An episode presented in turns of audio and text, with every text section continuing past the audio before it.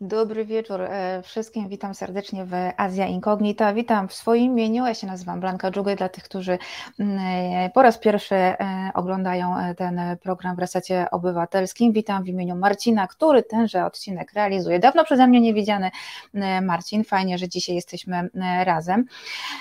Sponsor miesiąca, czyli Juliusz Pilarski. Bardzo dziękujemy Panie Juliuszu za takie wsparcie. Producentem programu dzisiaj jest Albin Hagedorn. Dziękujemy też e, bardzo e, serdecznie. Zaraz Marcin mm, na pewno wrzuci tutaj e, pode mnie pasek, żebyście wiedzieli wszyscy Państwo, jak podobnie Pan Juliusz i Albin nas wesprzeć. Wiecie, że jesteśmy teraz w bardzo gorącym mm, czasie w Polsce, czasie przedwyborczym kiedy wolne media są szczególnie, szczególnie istotne, no to szczególnie narażone, ale też szczególnie istotne, więc jeżeli chcecie wspierać wolne media, to zaraz tutaj pojawi się na pewno e, pasek, żebyście wiedzieli, o już właśnie, jak możecie nas e, finansowo e, wspierać. Dzisiaj, dzisiaj w Azja Incognita odpoczywamy troszeczkę od wielkiej polityki, ostatnio było jej bardzo, bardzo dużo, zwłaszcza w kontekście dalekowschodnim, przenosimy się zupełnie w inną część, bo na Bliski Wschód i będzie bardzo magicznie. Mnie ta magia może się dzisiaj bardzo przydać, zaraz zapytam naszą gościnę, czy jest jakaś magia mm, pogodowa, mm, bo e, dostałam czułego SMS-a od mm, RCB, jak oni o nas dbają, słuchajcie, dostałam czułego SMS-a, że może być dzisiaj niebezpiecznie pogodowo, także trzymajcie kciuki, żebyśmy mieli połączenie do końca e, programu. No a skoro mówimy właśnie o magii i o gościni, to zapraszam e, serdecznie e, właśnie dzisiejszą moją gościnę Joanna Musiatewicz, arabistka i antropolożka kultury. Dzisiaj jest e, właśnie tutaj z nami. Bardzo dziękuję za przyjęcie zaproszenia i witam serdecznie. Dzień dobry, to ja dziękuję bardzo za zaproszenie. Tutaj co prawda od razu pisze Tomasz Szyndralewicz, w polityce też wiele magii i magików, no tutaj trudno się nie zgodzić, ale mimo wszystko mam nadzieję, że dzisiaj będzie troszeczkę, troszeczkę e, lżej. No dobrze, to skoro o magii e, mowa, no to zacznijmy od tego, jak to się mieści w islamie. Islam, religia monoteistyczna i to chyba jedna z najbardziej rygorystycznych monoteizmów, e, która bardzo wyraźnie stawia granice jednobóstwa. Największym grzechem jest shirk, dodawanie Bogu e, współ, jakby to powiedzieć, wspólników, tak? No a czym innym jest magia, jak nie właśnie takim dodawaniem Bogu wspólników, w związku z czym mm, czy w obrębie islamu w ogóle jest miejsce e, na magię, która przecież powszechnie jest rozumiana w antropologii jako wzięcie losu we własne ręce, a przecież islam to jest oddanie tego losu w ręce Boga. No tak, tylko że y, życie i świat nie jest taki prosty, jakby się nam mogło wydawać. I taki zrobię małe koło ani w polityce, ani w religii, ani w czymkolwiek innym, prawda? Więc myślę, że warto zacząć od tego, że e, islam absolutnie nie jest y, jakimś monolitem. No nie ma czegoś takiego mhm. jak jeden islam, który wszędzie jest taki sam i zawsze był taki sam chociaż pewnie niektórzy muzułmańscy teologowie tutaj mogliby ze mną polemizować, ale z takiego naukowego e, spojrzenia e, na ten problem, to problem jest bardzo zróżnicowany, bardzo skomplikowany. E, dlatego, że no po pierwsze, islam jest religią światową, tak? W tej chwili ma wielu wyznawców, w związku z czym jest wyznawany w różnych regionach świata, od prawda, Azji mhm. e, Wschodniej, no, po, nawet jeśli weźmiemy tylko pod uwagę takie e, kraje, które są w większości muzułmańskie, prawda, czyli od Azji Wschodniej po e, Afrykę Północną, a mamy też i oczywiście diasporę w krajach tak zwanego Zachodu. E, więc e, siłą rzeczy, chociażby z powodu zróżnicowania geograficznego, ten islam był i jest różny. Islam był i jest różny również dlatego, że nie jest e, czymś, co się po prostu nie rozwija, co jest zawsze takie mhm. samo i było zawsze takie samo. Trochę inaczej wyglądał ten islam. Na przykład w momencie swojego powstania w VII wieku w Arabii, a troszeczkę inaczej ten islam wygląda na przykład nie wiem, we współczesnym, załóżmy mhm. Maroku, gdzieś w górach, prawda, w górach Atlasu, czy na przykład e, gdzieś po środku, tak e, umieszczając e, historycznie, nie wiem, w państwie Mogołów na przykład, czyli w państwie, które istniało w, na północy Indii. No, siłą rzeczy to nie może być ten sam islam, prawda? Bo różne -hmm. mamy wpływy poza muzułmańskie. No a druga jeszcze rzecz, o której też warto powiedzieć, może to truizm, a może nie E, wyznawcami islamu są ludzie, tak? A ludzie, jak to ludzie, zawsze są różni, prawda? I we wszystkich kulturach, we wszystkich religiach mamy ludzi, którzy się e, wychowali w różnych społecznościach, w różnych rodzinach, bardziej, mniej religijnych, mają swoje własne jakieś wyobrażenia na temat różnych praktyk, prawda?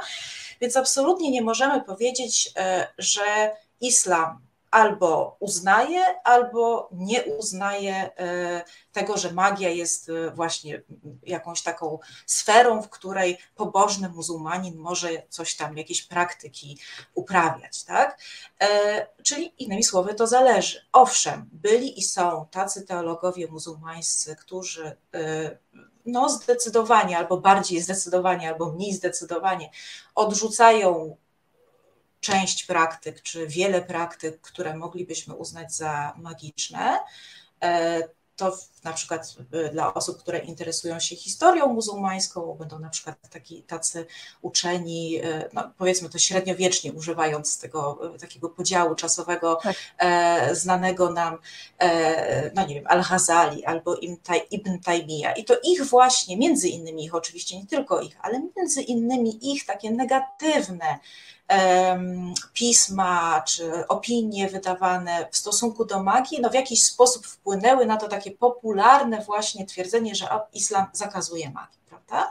Ale mhm. z drugiej strony mieliśmy zawsze i mamy wciąż wielu uczonych, praktyków, którzy niektóre elementy, niektóre zachowania, niektóre wierzenia, znowu, które moglibyśmy uznać za magiczne, akceptowali, wplatali w ten islam, prawda?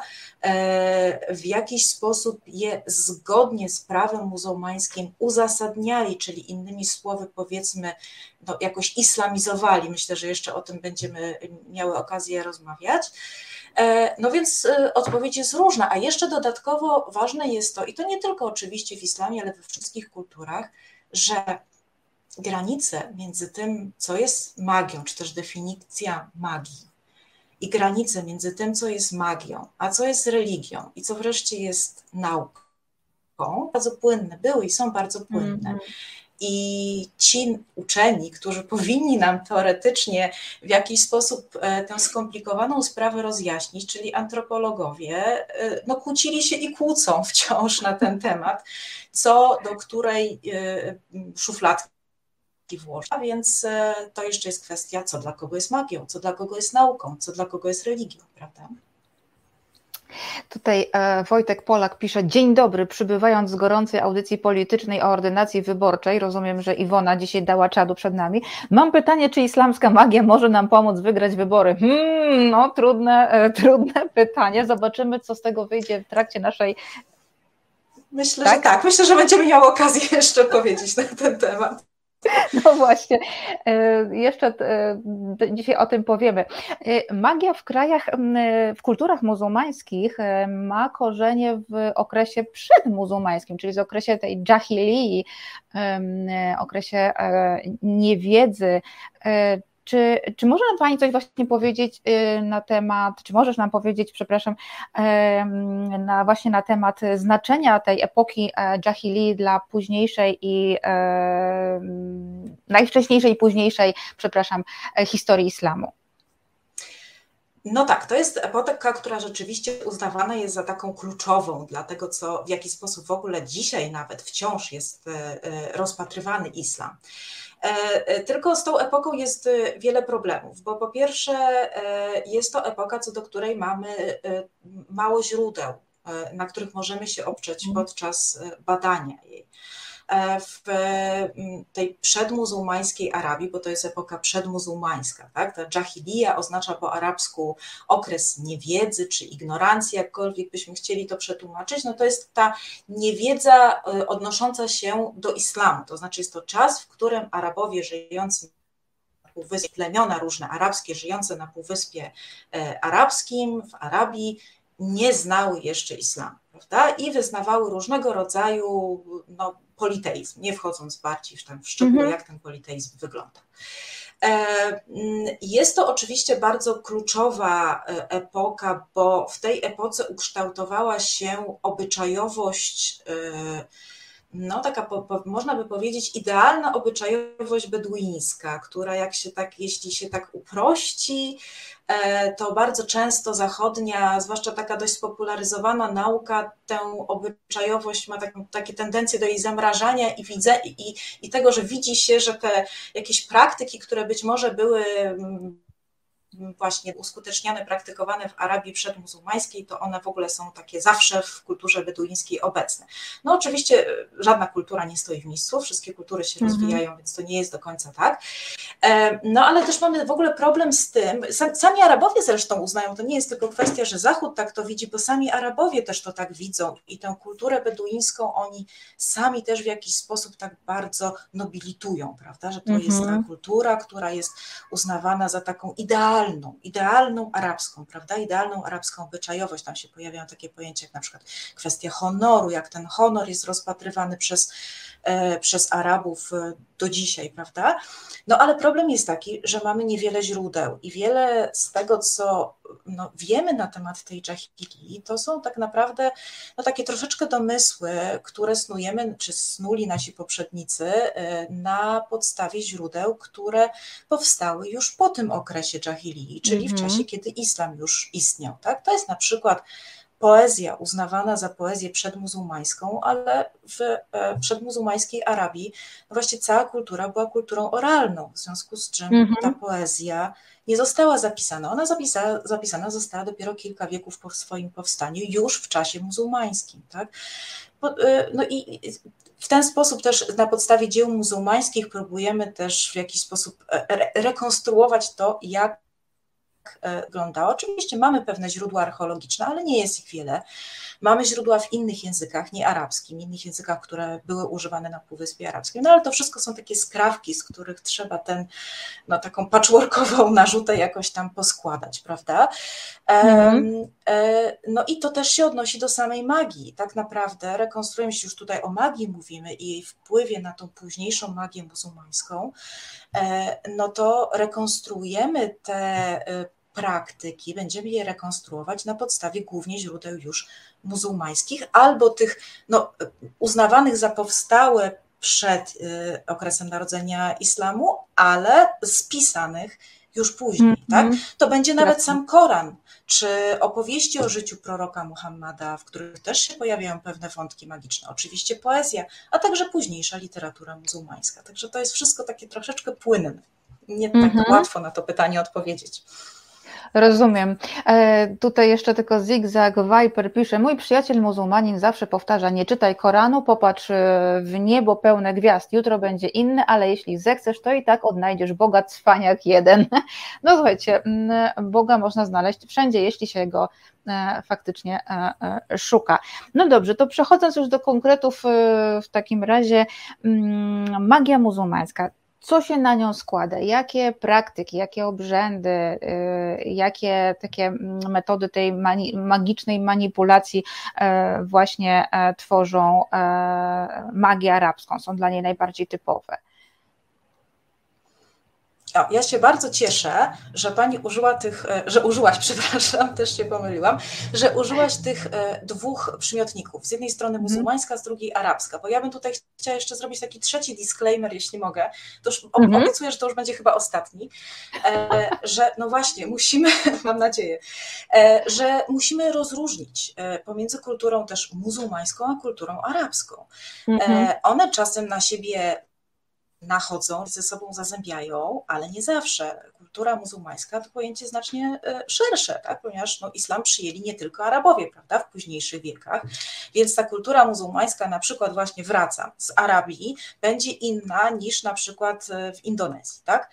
E, mhm. A z kolei kultura, z kolei nie wszystkimi, nie wszyscy o ile nie wszyscy muzułmanie, może tak, nie wszyscy muzułmanie są Arabami, to też i nie wszyscy Arabowie są muzułmanami, bo mamy Arabów chrześcijan, mamy Arabów innych, e, innych wyznań, więc te wszystkie, e, te, te dwie kultury się tak wzajemnie nachodzą i zazębiają i praktyki magiczne też może się trochę nachodzą i zazębiają, ale ja bym mhm. chciała tutaj zastrzec, że ja się chyba najpewniej, znaczy nie chyba, tylko na pewno, najlepiej czuję w tematach związanych z kulturą muzułmańską i jednocześnie arabską, jako że mhm. jestem, e, tak jak mnie przedstawiłaś, arabistką e, i islamolożką, w związku z czym e, no, czuję się w miarę kompetentna w tych tematach, natomiast nie od razu zastrzegam przede wszystkim językowych, żeby na przykład zgłębiać samodzielnie praktyki magiczne muzułmańskie, załóżmy gdzieś w Azji Południowej czy Południowo-Wschodniej, prawda?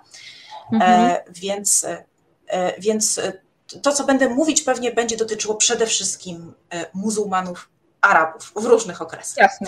E, no i, teraz, e, no i teraz tak, co się na nią składa? No właśnie, jeśli sobie tak może troszeczkę historycznie jeszcze wrócimy do tej, do tej Dżahilii, a w ogóle też tak jakby wyobrazimy sobie, w jaki sposób ludzie w kulturach, no nazwijmy to kulturach tradycyjnych, może tak, E, w jaki sposób e, magię uprawiają i po co ją uprawiają, prawda?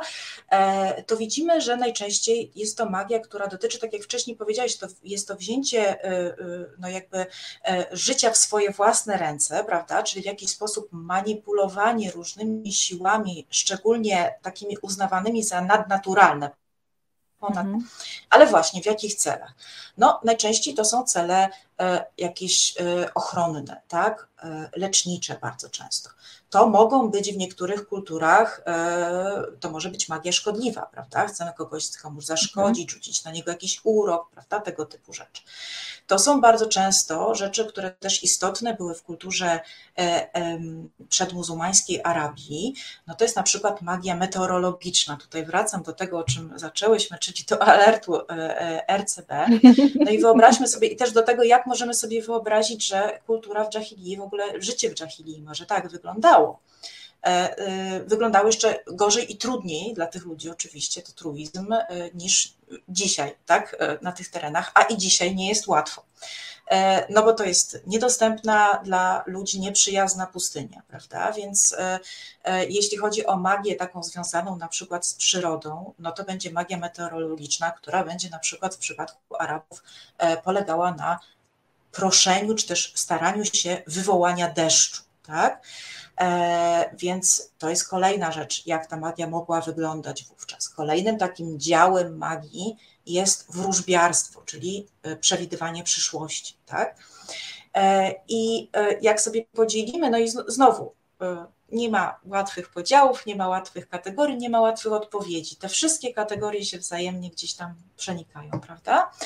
I o ile mhm. w Dżahilii można powiedzieć, że prawdopodobnie, na ile jesteśmy w stanie to odtworzyć, mieliśmy do czynienia ze wszystkimi rodzajami tej magii, o której przed chwilą powiedziałam, to pewne z tych rodzajów magii zostały potem zislamizowane właśnie, czyli dodano im muzułmańskie jakieś uzasadnienia różnorodne i one przetrwały niektóre do naszych czasów, no a pewne nie są praktykowane, albo są, ale już w takim ukryciu, prawda, że nikt nam nie powie, że to praktykuje.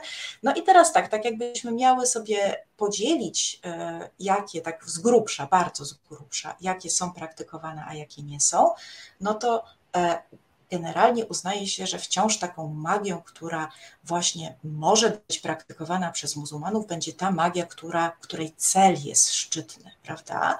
Dlatego, że zislamizowanie praktyk magicznych polegało na tym, że dano im religijne uzasadnienie, ale też, że uznano że tą ostateczną siłą, na którą człowiek w jakiś sposób próbuje wpływać, próbuje ją prosić na przykład o interwencję, prawda, jest Bóg. I owszem, mhm. człowiek tutaj może sobie manipulować jakimiś różnymi ponadnaturalnymi, czy to istotami, czy właściwościami różnych substancji, ale jednak e, e, ostatecznie o e, no, jakby ostatecznym wyniku tych manipulacji decyduje Bóg. Prawda? No a Bóg raczej uznaje się, że nie będzie szkodził prawda? W związku z czym ta magia szkodliwa no w pewnym stopniu została no, zepchnięta gdzieś na jakiś taki margines, tak?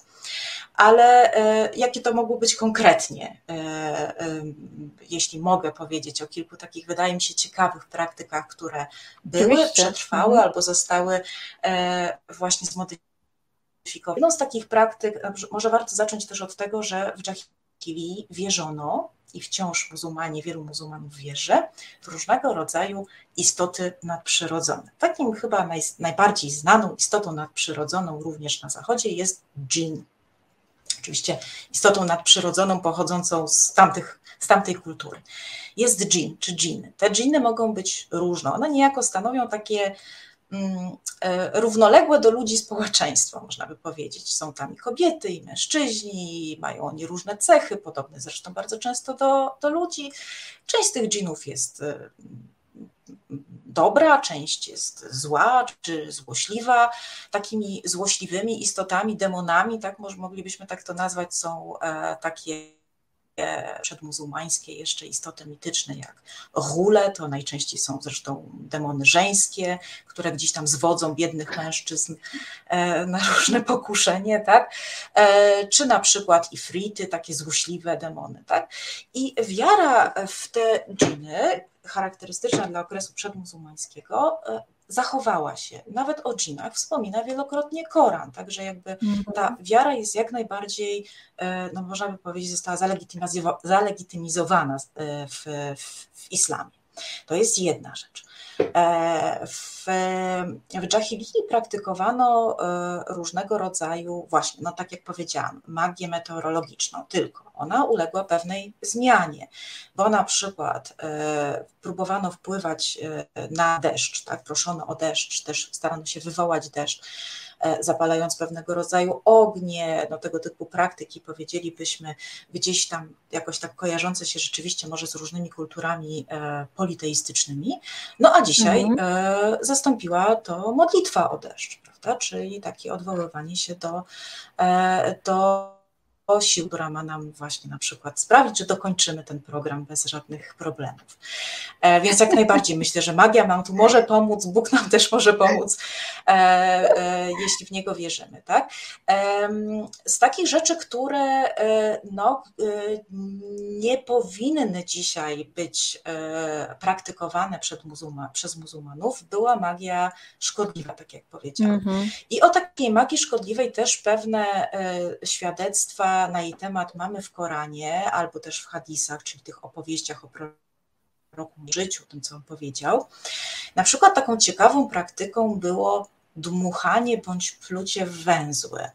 E, bo też, no, może tak, jeszcze taki, tak, taka szybciutka dygresja. Myślę, że wszyscy wiedzą też, że mamy wiarę złe oko i tak dalej. Pewnie jeszcze też o tym będziemy mówić, ale ta wiara w złe oko jest dość popularna w różnych kulturach, prawda? W naszej. Mhm. Z tymi węzłami jest troszeczkę inaczej, chociaż to też nie jest tak absolutnie z punktu widzenia antropologicznego, że to tylko kultura muzułmańska o tych węzłach mówi, bo te węzły też mają symboliczne znaczenie i znajdują się w różnych kulturach. Ale jak to wyglądało w kulturze przedmuzułmańskiej? Otóż czarownik, który chciał komuś zaszkodzić, pluł bądź chuchał w sznurek, na którym, czy jakąś linkę, na której wiązano węzły i takie, taki sznur, taką linę na przykład zakopywano pod progiem domu czy namiotu kogoś, kto, komu chciano zaszkodzić. I ten człowiek, dopóki się nie zorientował, że coś takiego jest pod jego progiem, no to mm, zdarzały mu się różne nieszczęścia, prawda? I nawet według hadisów prorok Muhammad padł ofiarą takiej, takiej e, e szkodzącej magii. E, którą notabene, jak to zwykle z magią bywa, taką szkodzącą, uskuteczniali tak zwani obcy, prawda? I to w hadisach jest e, zwykle tłumaczone, że to e, takie węzły zakopał pod progiem proroka Muhammada jakiś żydowski czarownik, albo jeszcze lepiej jego córki, bo to kobiety zawsze, prawda? Mają jeszcze szczególnie te złe moce magiczne.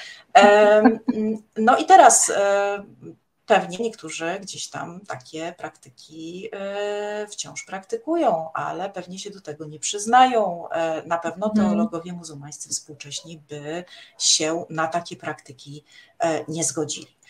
E, co jeszcze? Powiedziałam o wróżbiarstwie. No i co z kolei wróżbiarstwo jak najbardziej współcześnie też może być praktykowane. Było praktykowane i, i, i jest praktykowane, prawda?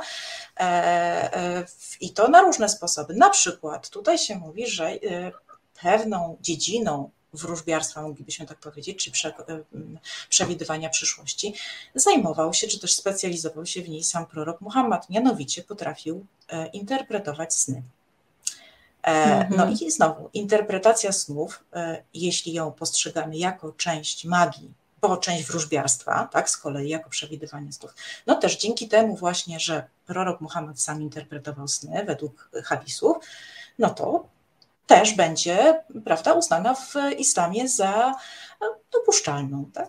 No i tak mhm. różnie to będzie wyglądało, prawda? W zależności od tego, jaka to będzie praktyka i jakie będzie jej uzasadnienie. Mm -hmm. No tutaj widzę, Wojtek Polak pisze, pilnie notuje te sposoby, przydadzą się przed wyborami. Nie unikniemy teraz przez półtora miesiąca polityki, żeby nie wiem co, ale magia arabska, ciekawy temat, pisze Bella, bardzo dziękuję. E, Bella, że Ci się podoba. W Starym Testamencie też różne ciekawe twory się pojawiały, Charlie Belt, o to też jest dobry pomysł, e, zaraz napiszę do, po programie do koleżanek hebraistek, o widzę, że potwierdzasz, e, może zrobimy. Tak i zresztą też, jeśli mogę też wejść słowo, jeśli już mówimy tutaj hmm? o Starym Testamencie, no to właśnie to też niektóre z praktyk magicznych zostały w islamie uznane za dopuszczalne, bo na przykład niektórzy prorocy E, ze, e, znani ze Starego Testamentu, jak na przykład mhm. Salomon, a uznawani e, w islamie, mhm. uznawani są właśnie za takich, którzy parali się tego typu magią. Takim właśnie prorokiem jest, jest, jest Salomon, tak? Także te, też te kultury się wzajemnie przenikały i islam korzystał mhm. z tych wcześniejszych monoteizmów, prawda? Jak najbardziej. I tutaj a, Home Records pisze, w Sejmie będą się modlić o deszcz nad Warszawą 1 października, zapewne. E, ale tutaj było pytanie, do którego chcę się odnieść. E, o, jest. Wojtek Polak pyta, a czy w islamskiej magii występuje przywoływanie duchów zmarłych, czy jest to raczej zakazane jak w chrześcijaństwie, choć i tak popularne? A, no, Przyznam, to jest dobre pojęcia. pytanie. To jest dobre pytanie mhm. i, i, pytanie, na które trudno odpowiedzi, bo rzeczywiście z jednej strony mhm. islam, szczególnie w takim swoim bardzo e, tradycyjnym, czy też może powiem rygorystycznym e, podejściu, e, no zakazuje na przykład w ogóle chodzić na groby zmarłych, prawda, w jakiś sposób mm-hmm. tych zmarłych no, czcić szczególnie, tak. Mm, natomiast są takie praktyki, do dzisiaj też stosowane, na przykład dość dobrze opisane przez antropologów, którzy badali magię w Maroku. No właśnie, e, groby marabutów, prawda? Właśnie, dokładnie. To z, z mhm. Maroka szczególnie dobrze mamy e, tego typu praktyki opisane. E, no bo w Maroku mamy taką szczególną, też w pewnym sensie no, mistyczną wiarę, tak, bo tu też mamy kwestię właśnie tego, w jaki sposób mistycyzm muzułmański w ogóle wpływał na magię. To też jest bardzo ciekawa, ciekawe zagadnienie. No więc troszeczkę tak na pograniczu też tym mistycznym mamy w, w Maroku wiarę w tak zwanych no, E, świętych mężów, czy też święte kobiety, tak? bo to niekoniecznie musieli być, e, być mężczyźni. E, oczywiście to są święci w zupełnie innym znaczeniu niż święci nie, w katolicyzmie, mm -hmm. prawda? ale to byli ludzie, którzy za życia zostali uznani za jakiś no, E, dysponujących e, szczególnie ważnymi e, atrybutami, dzięki oczywiście temu, że Bóg im te atrybuty nadał, tak, tak zwaną baraką, czyli tym błogosławieństwem od Boga.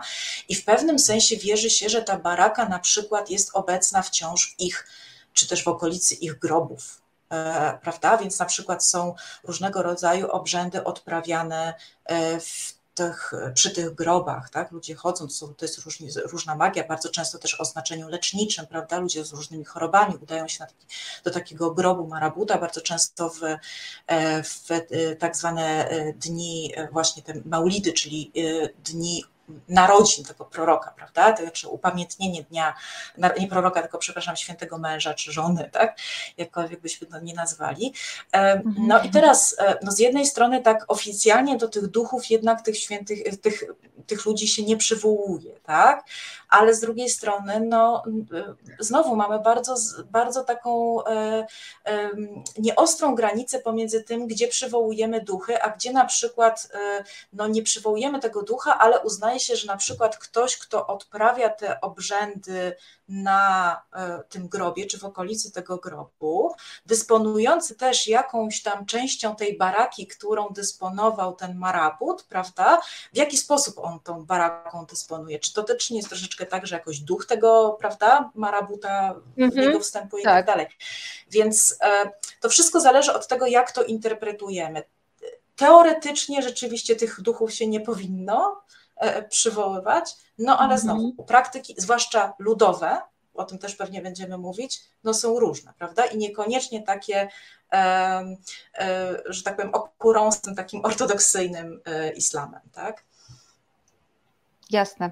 E, dobrze, jesteśmy tak mniej więcej. E, o, no tak, już minęliśmy czas, w związku z czym robimy króciutką przerwę na muzykę. Marcin, puść coś krótkiego, bo ja już jestem tak ciekawa dalszej części rozmowy, że, e, że krótką muzykę tylko na oddech i zaraz wracamy. Kawa w kawiarni kosztuje Cię więcej niż miesięczne wsparcie resetu. Prosty wybór, prawda? Wejdź na resetobywatelski.pl i kliknij w Obywateluj z nami.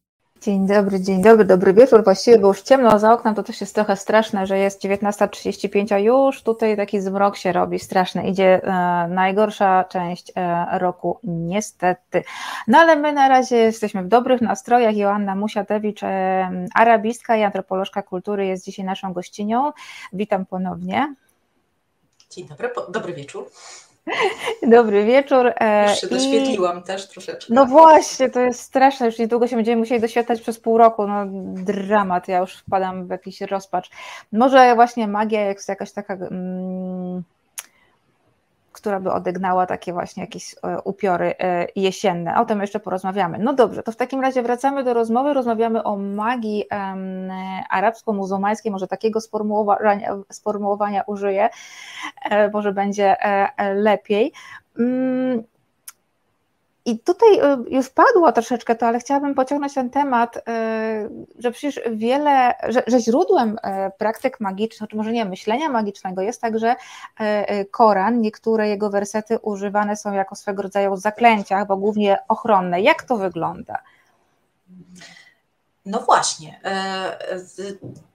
We wszystkich kulturach, czy w wielu kulturach, może we wszystkich taki duży kwantyfikator, ale w wielu kulturach e, mamy różnego rodzaju e, amulety, prawda, talizmany, tak? E, I były te, tego typu amulety bądź talizmany używane w dżahilii. One się prawdopodobnie no, nie zachowały do naszych czasów, tak? Prawdopodobnie to były jakieś kamyczki, takie rzeczy.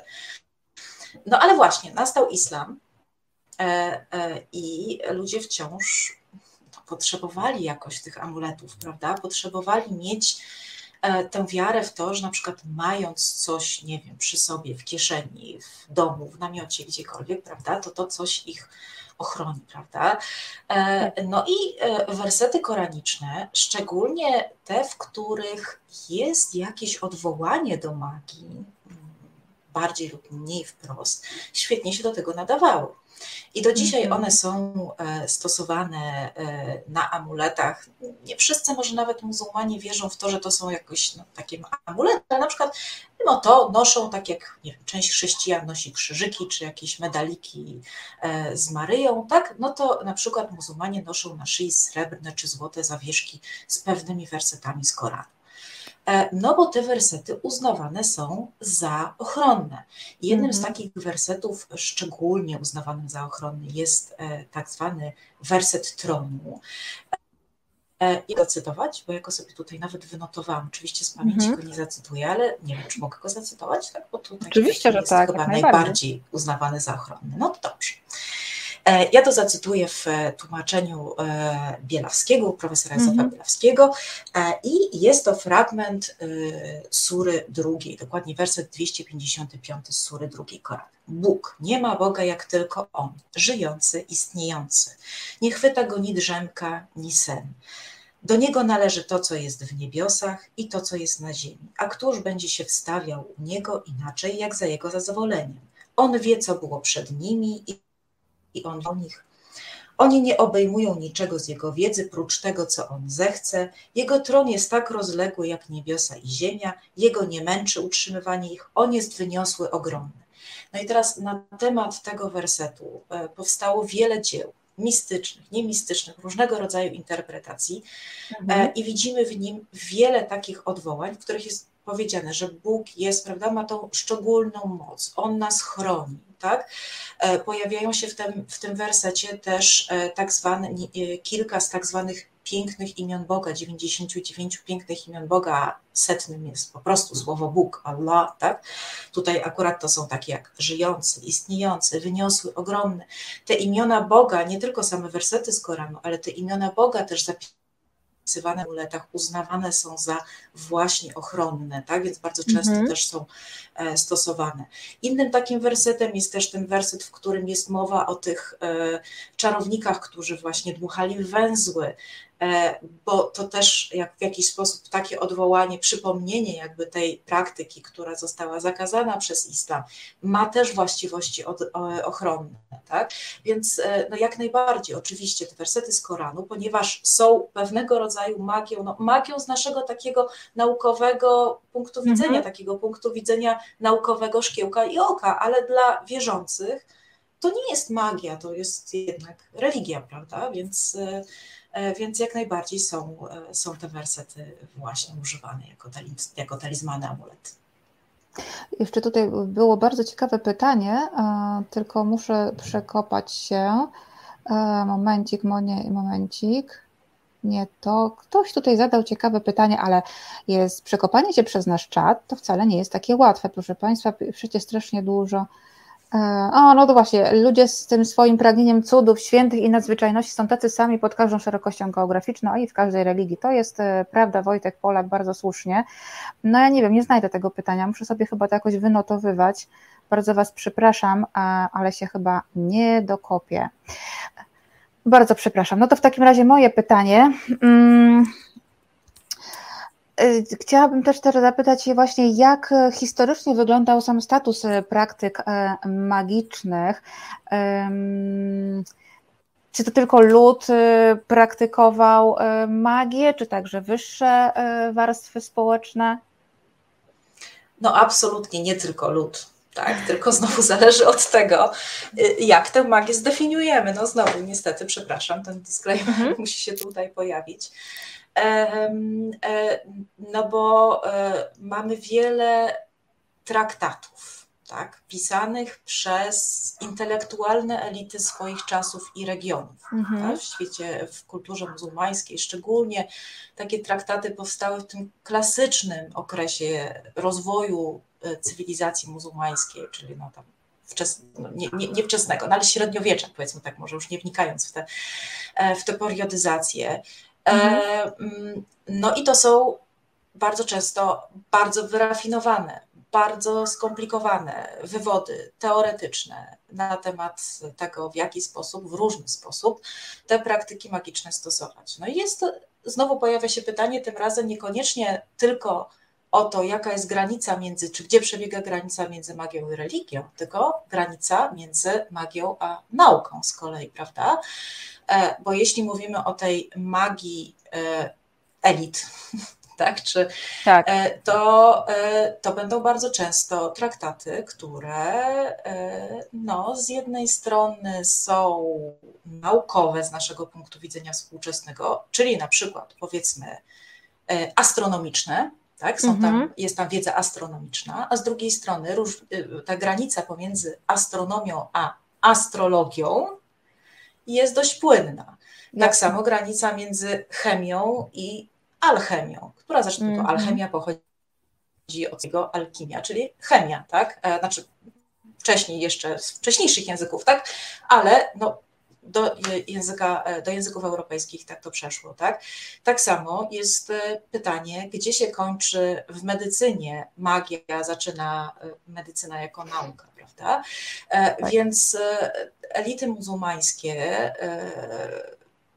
tacy autorzy, którzy się identyfikowali jakoś bardzo mocno z islamem, bardzo często też mistycy, e, pisali na tematy, dziś powiedzielibyśmy magiczne, i też tacy, którzy powiedzmy może bardziej świecko do tego podchodzili, ale mamy tutaj wiele nazwisk, które moglibyśmy wymieniać. Na pewno część e, z tych nazwisk słuchacze czy widzowie nasi znają, bo to są takie nazwiska jak e, Ibn Sina, znany jako Avicenna, prawda, czyli lekarz medyk, między innymi oczywiście, bo to mm-hmm. parał się wieloma naukami. Tak? E, jeszcze wcześniejszy e, uczony e, Al-Kindi, e, Ar-Razi, e, czyli Razes, e, no wielu, wielu naprawdę wysokiej klasy, można powiedzieć, uczonych piszących bardzo skomplikowane, wyrafinowane traktaty, zajmowało się praktykami magicznymi. Zatem nie tylko lud, ale mm-hmm. i mhm i ty jatkniesz. Tylko być może ta magia była troszeczkę inna, ale gdzieś tam się też zazębiały, bo, te, bo o amuletach na przykład, używanych przez wszystkie warstwy społeczne, pisali między innymi e, ci wielcy uczeni. E, I na przykład takimi bardzo popularnymi amuletami, jeśli tutaj mogę taki konkretny przykład podać, e, były tak zwane kwadraty magiczne. E, y, te kwadraty magiczne przyszły do kultury muzułmańskiej, no prawdopodobnie z Chin, przez Indię, to nie był pomysł samych muzułmanów, ale muzułmanie bardzo wiedzę na temat tych kwadratów rozwinęli. Między -hmm. innymi taki, tacy mistycy muzułmańscy jak Ibn Arabi czy Ahmad al-Buni z przełomu XII i XIII wieku.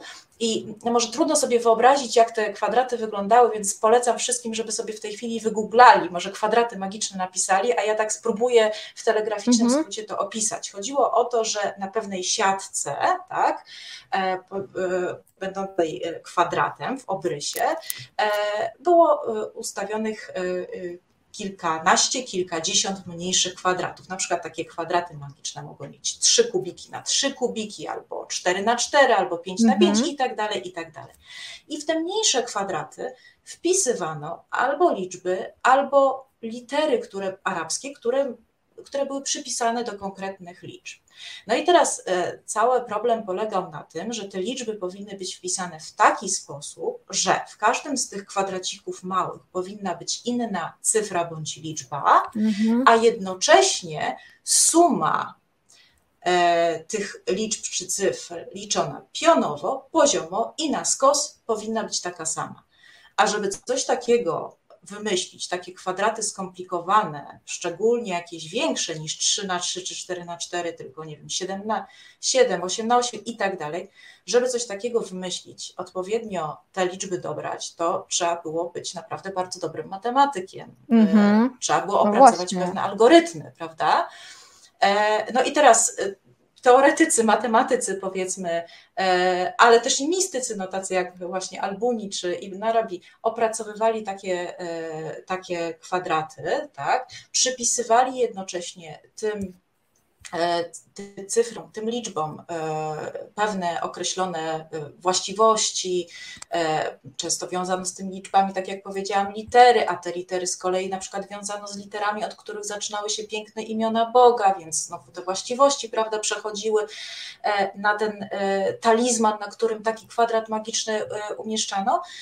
No i ktoś to opracowywał, prawda, uczeni, natomiast później takie amulety stosował też i lud, prawda? I, i, stosowali to zarówno jacyś e, ludowi, prawda, nie uzdrowiciele na przykład, no jak i e, kupowali takie amulety, no po prostu zwykli ludzie, tak. Y, tutaj jeszcze Piotr Strychalski dopytuje, jakaś zbieżność z kabałą z tych kwadratów? E, tak, to pewnie tak. Ja akurat nie jestem specjalistką od kabały, więc mm -hmm. nie chciałabym mm -hmm. tutaj e, się wplątać, e, ale, no, ale te wszystkie kultury, tak, one się gdzieś tam przenikały. No jasne. Te kwadraty zresztą potem były też i w, w kulturze zachodniej, tak, no, chrześcijańskiej powiedzmy, tak, gdzieś tam w Grecji się też pojawiały, także no, te kultury prawda, które, mhm. E, które na Bliskim Wschodzie czy, czy w basenie Morza Śródziemnego się rozwijały w różnych okresach, nie, no nie rozwijały się w próżni, one się rozwijały w jakimś kontekście, prawda? Jasne. E, to Wojtek Polak przypomniał to pytanie, którego szukałam, bardzo dziękuję. Mm, czy za czary i magię w islamie zabijano, na przykład przez ukamieniowanie ludzi, parających, podobnie jak u nas palono czarownice i czy tu też ucierpiały najbardziej kobiety? To bardzo ciekawe pytanie. No tak, rzeczywiście. Ciekawe pytanie i też trudne do e, chyba odpowiedzenia, tak mi się wydaje, jeśli chodzi szczególnie o ten kontekst historyczny. Mhm. No bo mhm. rzeczywiście w różnych regionach i w różnych okresach, a nawet i współcześnie, za znowu różnego rodzaju praktyki może grozić, czy mogło grozić, mogły grozić różne kary, tak? One były mhm. sankcjonowane prawnie. E, I no, nie musimy daleko szukać, tak? bo, bo to nie tylko musiały być jakieś e, sytuacje bardzo od nas odległe, ale też i we współczesnych krajach, takich jak nie, Arabia Saudyjska, czy, e, tak. czy niemuzułmańskich krajach, takich jak Afganistan, z kolei w Afryce Nigeria, tak? E, e, różnego rodzaju praktyki magiczne są penalizowane. Do niedawna w Arabii Saudyjskiej rzeczywiście e, były wydawane nawet wyroki śmierci mhm. za praktyki, które były uznawane za magiczne. No teraz takie panuje troszeczkę rozluźnienie, powiedzmy przynajmniej no teoretyczne, prawda, w Arabii Saudyjskiej, więc wydaje mi się, że takie sytuacje, gdzie wyrok śmierci zapada są rzadsze. Mhm. E, no niemniej oczywiście są kraje, w których jak najbardziej wciąż, e, nawet w takim prawie państwowym, prawda, zwłaszcza jeśli to prawo państwowe na prawie religijnym, czyli prawie muzułmańskim, bo to różnie w różnych krajach muzułmańskich bywa, prawda, na ile prawo państwowe się odwołuje do tego prawa muzułmańskiego, a na ile nie, ale jak najbardziej e, mogły takie sytuacje się wydarzać. Czy tylko kobiety, e, kiedy, czy, czy głównie kobiety? E, trudno mi szczerze mówiąc powiedzieć, bo o kobietach praktykujących magię, no troszeczkę mniej wiemy pewnie niż o mężczyznach, no chociażby z tego mhm. powodu tak, że mamy mniej źródeł, które by się odnosiły mhm. do kobiet ale to wcale nie oznacza, że nie praktykowały. E, no właśnie, jak we wszystkich kulturach, e, no także chyba we wszystkich kulturach, także e, może tak w skrócie. Ja wiem, co chcesz powiedzieć. No właśnie no właśnie, chyba tak, chyba patriarchalnych, prawda? Tak. Kobietom się przypisuje różne cechy, prawda? Nie do końca dla tych mężczyzn pożądane, znaczy może i pożądane, tak, jak najbardziej, no ale gdzieś tam tak jakieś tam zwo, zwo, zwodzenie mężczyzn i tak dalej. Mhm. I w niektórych e, e, e, tekstach literackich, które mamy z różnych epok, rzeczywiście kobiety w takiej roli występują, na przykład, no nie wiem, w takich ludowych opowiadaniach, jak na przykład e, e, opowiadania ze zbioru Tysiąca Jednej Nocy, pewnie do tego też jeszcze wrócimy, e, to kobiety jako te kusicielki które, e, które różnego rodzaju praktyki magiczne uskuteczniają, jak najbardziej się pojawiają. E, ale kobiety nie musiały tylko takich e, negatywnych praktyk magicznych, czy nie muszą tylko być związane z takimi negatywnymi praktykami magicznymi, bo jest wiele dziedzin życia, w których kobiety jak najbardziej magię praktykują. I jest to taka magia, którą pewnie wielu znowu teoretyków prawa muzułmańskiego uznałoby za uzasadnioną, prawda, religijnie. Y, no, na przykład, jakie to będą e, dziedziny życia? No, wszelkie dziedziny życia związane ze zdrowiem kobiet, a szczególnie e, ciążą, porodem, mhm. połogiem, prawda? E, w związku z tym, no to przede wszystkim kobiety, akuszerki, jeśli nie wyłącznie kobiety akuszerki, na przykład odprawiają różnego rodzaju rytuały, znowu na pograniczu religii i magii, e, nad kobietą, czy wokół kobiety rodzącej, kobiety w połogu, nowonarodzonego dziecka. Tu znowu pojawiają się te amulety, które akuszerki stosują, e, różnego rodzaju zaklęcia. Tymi zaklęciami mogą być na przykład znowu przywoływane wcześniej e, fragmenty Koranu, tak? Mm -hmm. Więc, no więc tak, ale wydaje mi się, że akurat jeśli pojawiło się tam, pojawiło się akurat w pytaniu też odniesienie do stosów, no to stosów raczej nie palono, co najwyżej inaczej. I kobiety, i mężczyzn karano za magię, ale stosów to raczej nie było. No właśnie, to w takim razie, skoro już padło to ten tytuł właśnie Tysiąca Jednej Rzeczy, Nocy Opowieści, Tysiąca Jednej Nocy, jakkolwiek przetłumaczymy, to chciałam zapytać, e, sobie tutaj właśnie zanotowałam pytanie, e, no właśnie, czy te historie zawarte w tej księdze Tysiąca i Jednej Nocy w jakikolwiek sposób, jakby to powiedzieć, oddają ówczesną rzeczywistość, też trochę tak jak gdyby magiczną. No właśnie, znowu problem. Ówczesną, czyli którą, czyli jaką, czyli z jakiej e, epoki i z jakiego miejsca, tak, z jakiego regionu. Mm -hmm. Bo jest to zbiór bardzo zróżnicowany. Jest to zbiór, który po pierwsze, do takiej naszej e, zachodniej wyobraźni dotarł oczywiście dzięki tłumaczeniom, a takim pierwszym tłumaczeniem było francuskie tłumaczenie e, dokonane na początku XVIII wieku. I to tłumaczenie opierało się zarówno na manuskryptach arabskich, które pochodziły z wcześniejszych wieków, ale też na przykład na no, opowieściach, które informator syryjsko-chrześcijański, zresztą e, informator tłumacza Antoine Galonda, e, e, takie opowieści mu przekazał.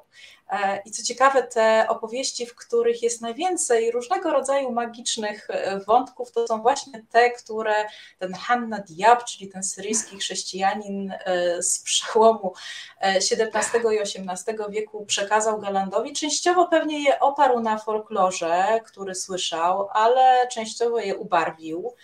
E, no i właśnie pytanie, którego okresu, prawda? Czy tego XVII-XVIII wieku, czy wcześniejszych? E, mhm. Księga Tysiące Jednej Nocy korzysta bardzo wiele z folkloru jeszcze e, indyjskiego, perskiego, prawda?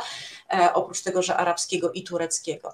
Więc to wszystko zależy, ale w pewnym sensie oczywiście tak, ale musimy pamiętać, że te historię, to była od samego początku literatura ludowa, taka no właśnie z mhm. punktu widzenia zachodniego nazwalibyśmy ją folklorystyczną.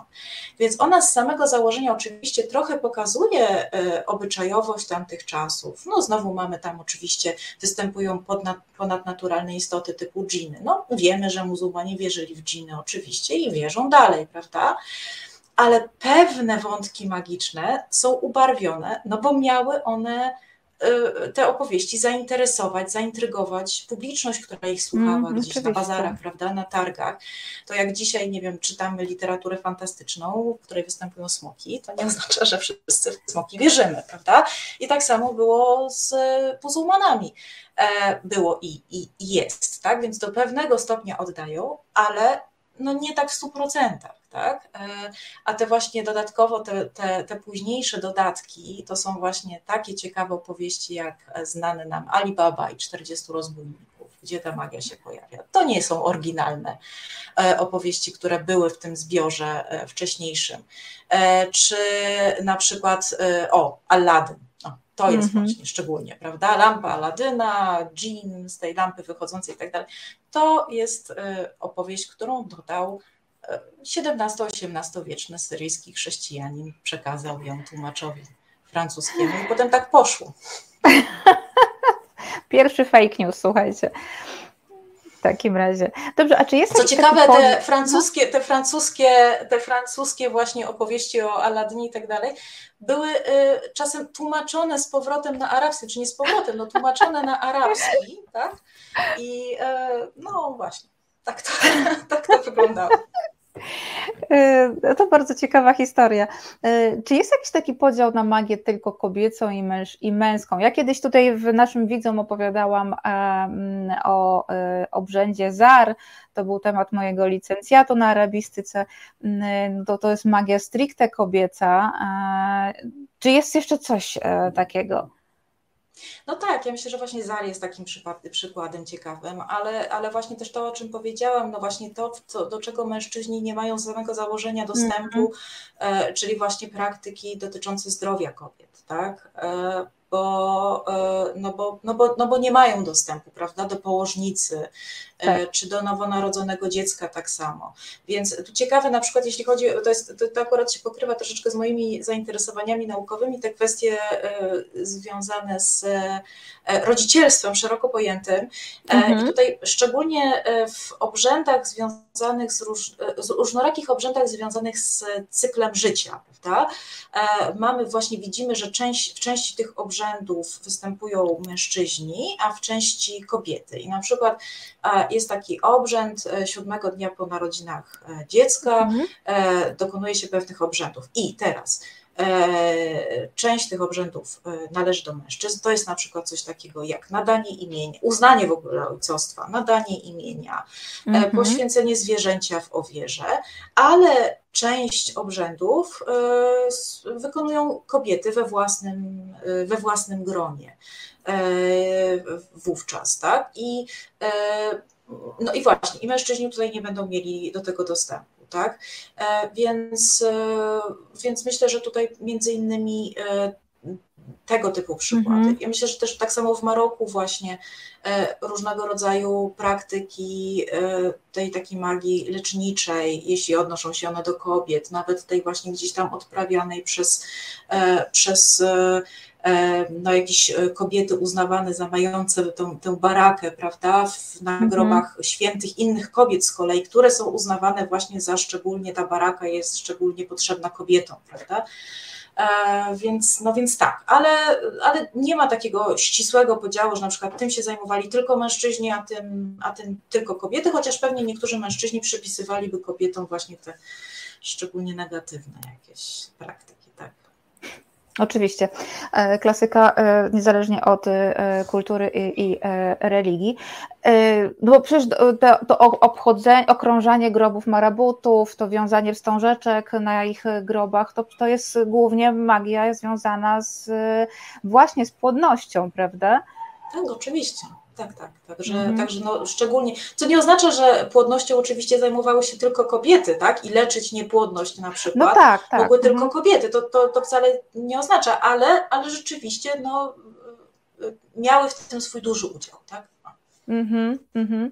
Dobrze, to chciałabym jeszcze zapytać, bo tutaj um, Wojtek Polak pisze, e, o, dobre, e, u nas na magii są oparte na przykład horrory, czy w islamie też powstały jakieś gatunki literatury, filmu, teatru czerpiące bogato z magii i jej kolorytu, czy raczej względy religijne nie bardzo temu sprzyjają.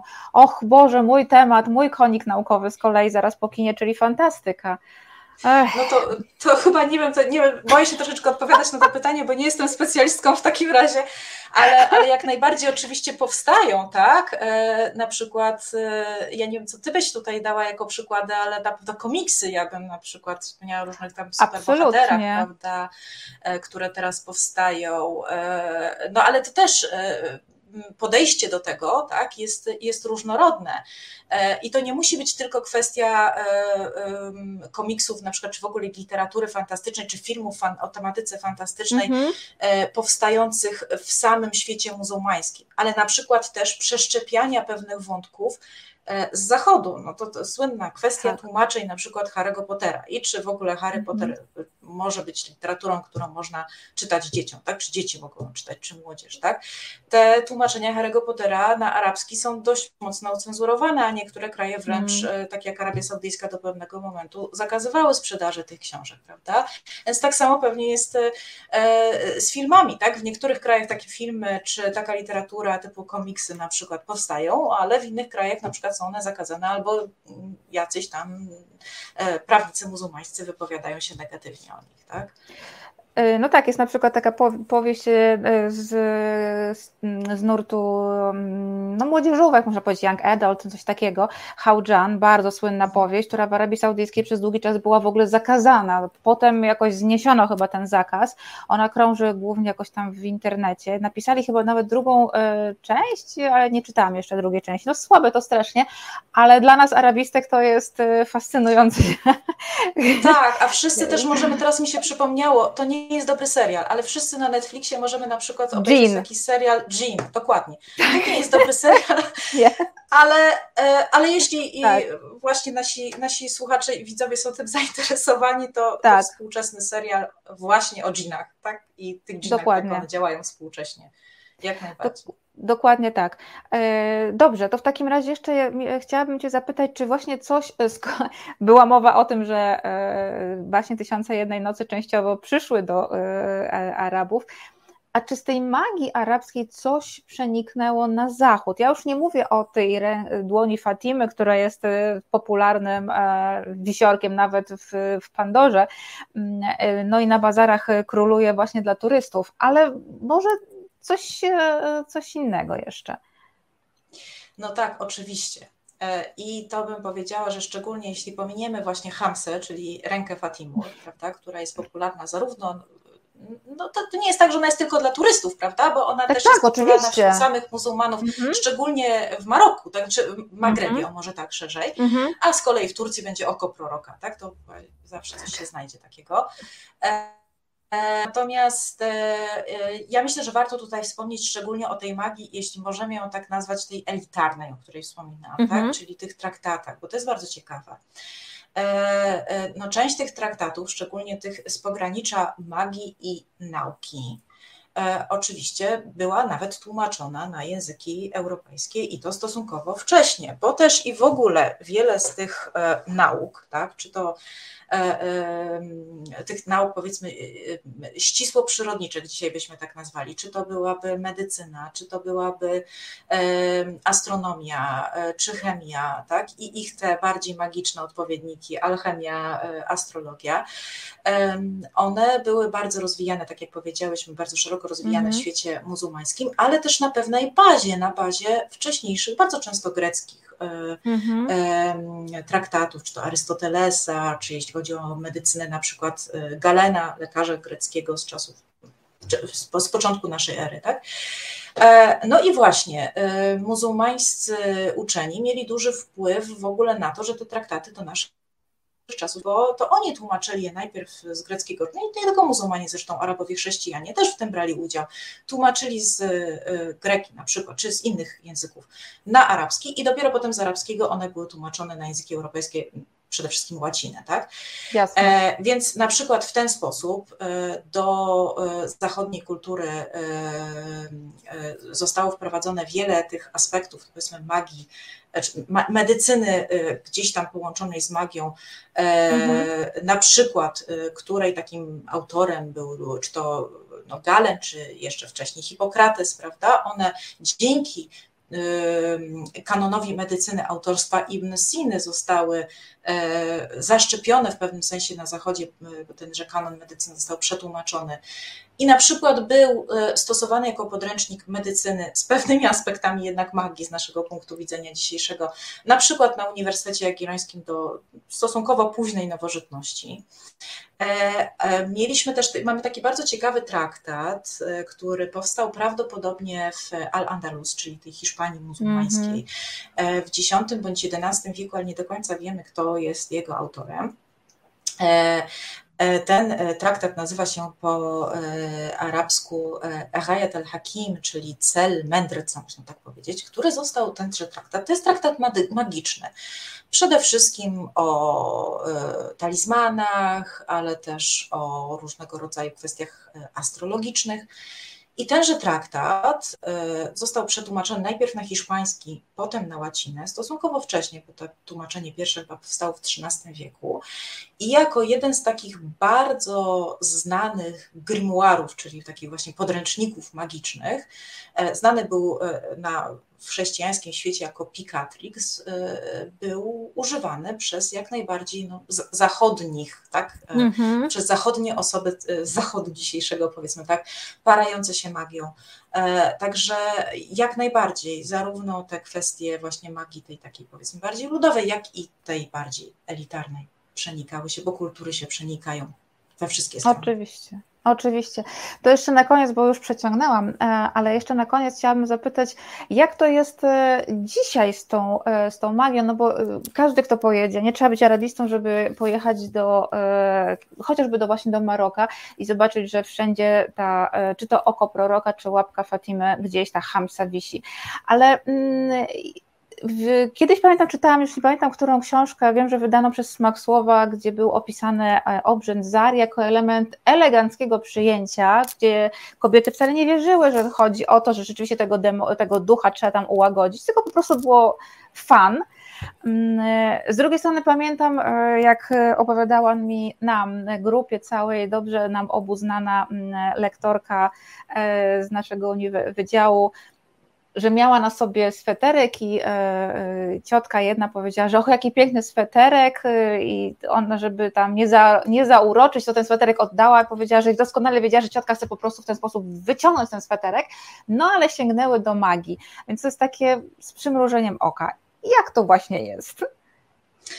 No właśnie, znowu to zależy od człowieka, prawda? Bo Aha. będziemy mieć tych, którzy wierzą wciąż, mhm. na przykład właśnie w złe oko, E, i, i będą praktykowali no, z pełną taką świadomością i wiarą te różnego rodzaju ochronne e, rytuały, czy na przykład wieszały tę rączkę Fatimy e, w różnych miejscach. No a część to po prostu uznaje za część no, tradycji, prawda, mhm. kultury. No to tak samo trochę jak u nas. Niektórzy wieszają podkowę tak, tak. przy wejściu, tak, prawda? Więc to też to, to, to, to, zależy od człowieka. I tutaj mamy bardzo wiele takich sytuacji. No to to nie, nie tylko jest ta rączka Fatimy, ale jak już powiedziałaś o tym sweterku, to mi, mnie też się przydarzył kiedyś taki przypadek zupełnie niechcący. Bo to jest ta wiara, y, z tym sweterkiem związana jest wiara w złe oko, tak? Bo tak, właśnie tak. pochwała, bardzo często pochwała uznawana jest za coś wręcz przeciwnego w kulturze arabskiej. I tu uwaga, to nie dotyczy tylko muzułmanów, bo arabscy chrześcijanie mhm. również, się, e, również się do tej wiary stosują stosują bardzo często. Mhm. E, I ta pochwała jest uznawana za niebezpieczną. Ktoś, kto chwali, to prawdopodobnie chwali po to, e, według tej tradycyjnej interpretacji, mhm. żeby rzucić ten zły urok, prawda? Tak. E, w związku z czym różnego rodzaju praktyki przeciwko temu złemu urokowi, złemu oku się stosuje, ale jednocześnie też uznaje się, że w związku z tym, że ktoś coś pochwalił, to my powinniśmy to coś tej osobie oddać, tak? Na wszelki wypadek. I -hmm. mnie się kiedyś zupełnie nieświadomej, na początku, naprawdę początku mojej kariery arabistycznej, byłam jeszcze studentką, zdarzyło pochwalić pierścionek pewnej mojej arabskiej, zaznaczę chrześcijańskiej znajomej. Aha. To był piękny złoty pierścionek. Ja mam nadzieję, że to nie był jej pierścionek jakiś bardzo istotny dla niej i tak dalej. Ja go pochwaliłam i ona ten pierścionek mi oddała i ja w ogóle nie mogłam go nie przyjąć, tak? Tak. E, no to była strasznie przykra, trudna sytuacja.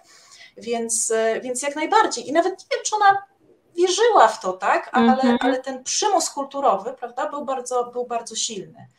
E, więc to wszystko, to wszystko zależy, ale na przykład jeszcze, jeśli mogę wrócić, oprócz tej rączki Fatimy, nie wiem, czy Państwo wiecie, a jak nie wiecie, to się dowiecie i pewnie to będziecie mogli sprawdzić. Wspominałam wcześniej o snach. E, interpretacji snów. Interpretacja snów jest bardzo do dziś popularną, e, taką magiczną praktyką, tak, e, właśnie wróżbiarską w krajach muzułmańskich. Mamy w księgarniach różnego rodzaju senniki, jest tego naprawdę bardzo dużo, a ostatnio nawet znalazłam specjalne aplikacje na smartfony, które oparte są na sennikach, między innymi takich sennikach e, bardzo e, klasycznych, między innymi na takim senniku jednego z najważniejszych interpretatorów e, snów muzułmańskich, bardzo wczesnego Ibn Sirina. I otóż te aplikacje są nawet po angielsku. Więc możecie Państwo sobie ściągnąć aplikację i wpisujecie Państwo, co się Państwu śniło na przykład dzisiaj, i tam Ibn Sirin Państwu odpowie, co to znaczy. Także Bardzo ciekawe. Ciekawe, ile osób skorzysta z tego. Ja chyba spróbuję. Ja chyba, ja chyba spróbuję, bo jak pisze mała mi, arabska czy słowiańska, ważne, że działa. Ja się tutaj jak najbardziej zgodzę. Pozdrawiam Pani Blanka, jak zwykle piękna i z klasą. Dziękuję bardzo. Gościni tak samo wspaniała. Dziękuję. To już mogę bez rumieńca e, powiedzieć. E, dziękuję. E, Joanna, bardzo Ci dziękuję e, za tę e, gigantyczną porcję bardzo ciekawej mm, wiedzy. Mam nadzieję, że to nie był pierwszy i ostatni Twój występ w Azja Incognita. Zapraszamy serdecznie mm, ponownie. Dziękuję serdecznie za zaproszenie. Było mi bardzo, bardzo miło.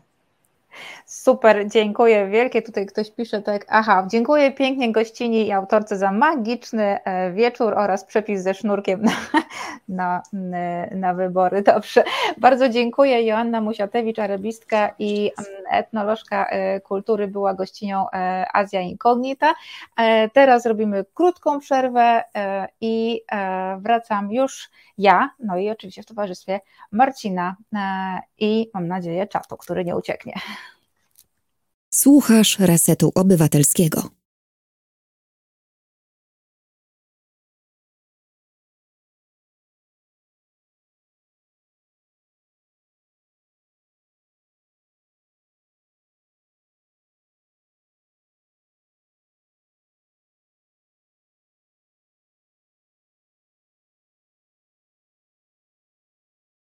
I witam ponownie już po przerwie.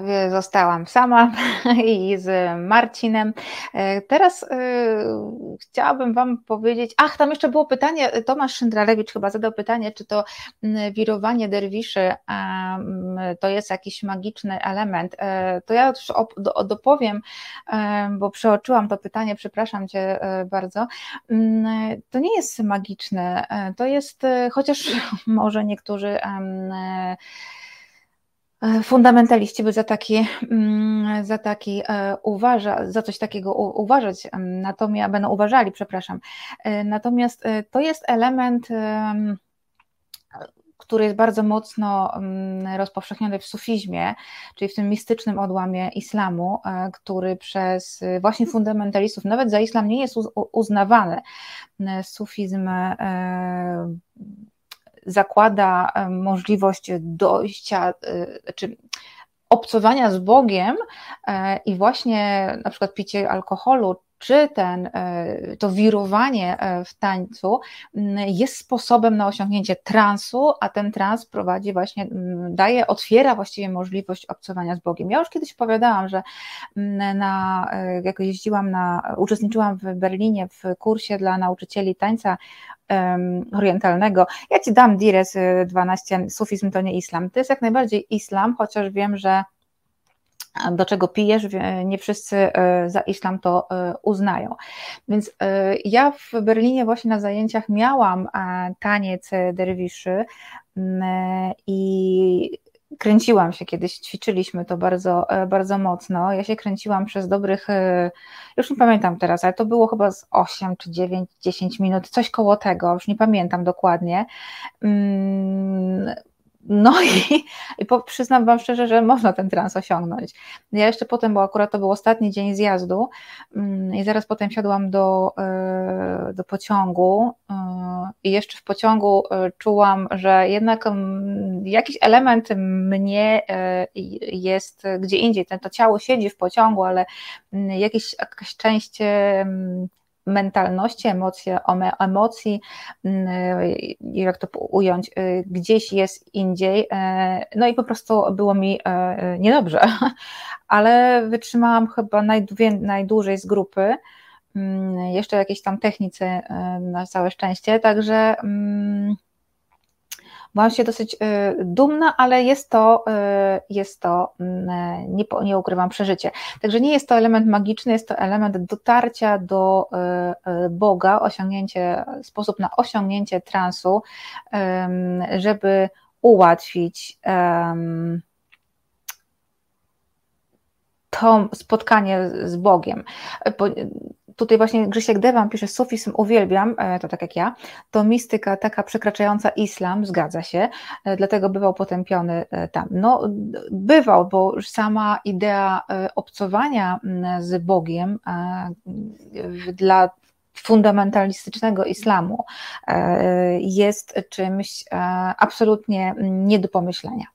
E, no dobra, słuchajcie, to teraz e, przechodzimy do e, drugiej części programu. Mm, wiecie, że w zeszłym tygodniu, chociaż a jeszcze tego chciałam zapytać, bo tutaj Charlie Belt pisał, że u niego jakoś tam zaczyna grzmieć i padać. Powiedz mi, Charlie, bardzo Ci proszę, gdzie Ty mieszkasz, bo może w Warszawie dojdzie. Um, i byłoby bardzo fajnie, bo już po prostu nie mogę wytrzymać tego, tego upału. A może burza, porządna burza by troszkę pomogła, więc byłoby fajnie. Dobrze, więc jesteśmy w, w magicznym nastroju, a ja chciałabym, żebyśmy przeszli do kosmicznego nastroju. Troszkę o magii, hmm, nie, o magii tu nie będzie, będzie trochę o religii. Wiecie, że w zeszłym tygodniu e, Indie e, były na ustach wszystkich. Wow, co ciekawe, i to z powodu, nie z powodu tego, że kogoś pożar tygrys, albo że gdzieś e, w Indiach, na jakimś zadupiu, przepraszam za słowo, zawalił się most i zginęli ludzie, albo była katastrofa kolejowa, albo jakiś powódź błotna. Nie, na szczęście nie. Był, było mówione o sukcesie Indii. No i rzeczywiście sukces jest ogromny, bo e, misja e, Chandrayaan 3 e, zakończyła się powodzeniem, pierwsza i druga niekoniecznie, no pierwsza była już wiele lat temu, w drugiej przepraszam, nie, pierwsza to była, y, to była y, sukcesem, druga zakończyła się niepowodzeniem, przepraszam, y, druga poszła troszkę dalej niż pierwsza, bo chodziło nie tylko o umieszczenie statku kosmicznego na orbicie, jak mi tłumaczył doktor Michał Moros, który gościł wielokrotnie tutaj przecież w Azji Incognita dwa razy, ale na pewno będzie i trzeci. E, I rozmawialiśmy o tym. Mm, też pomógł mi napisać artykuł na Kulturazji. Jeżeli jesteście zainteresowani, to e, o sam kosmiczny sukces Indii, o samym e, znaczeniu tego, tego, tej misji jest na artykuł na Kulturazji. Więc Chandrayaan 1 polegała na umieszczeniu statku kosmicznego na orbicie Księżyca, natomiast Natomiast y, druga już do lądowania na y, powierzchni Księżyca, no i tam się niestety nie udało, bo um, no łazik został gdzieś zagubiony. A ruskim nie udało się, pisze Daires 12, nie wiem czy czytać Dires, Dires będę. No nie udało się. Mm, widziałam fantastyczny mem, Patrycjusz Wyżga wrzucił fragment z um, z filmu Killer, drugiej części, tak? Ajca, no i wylądował.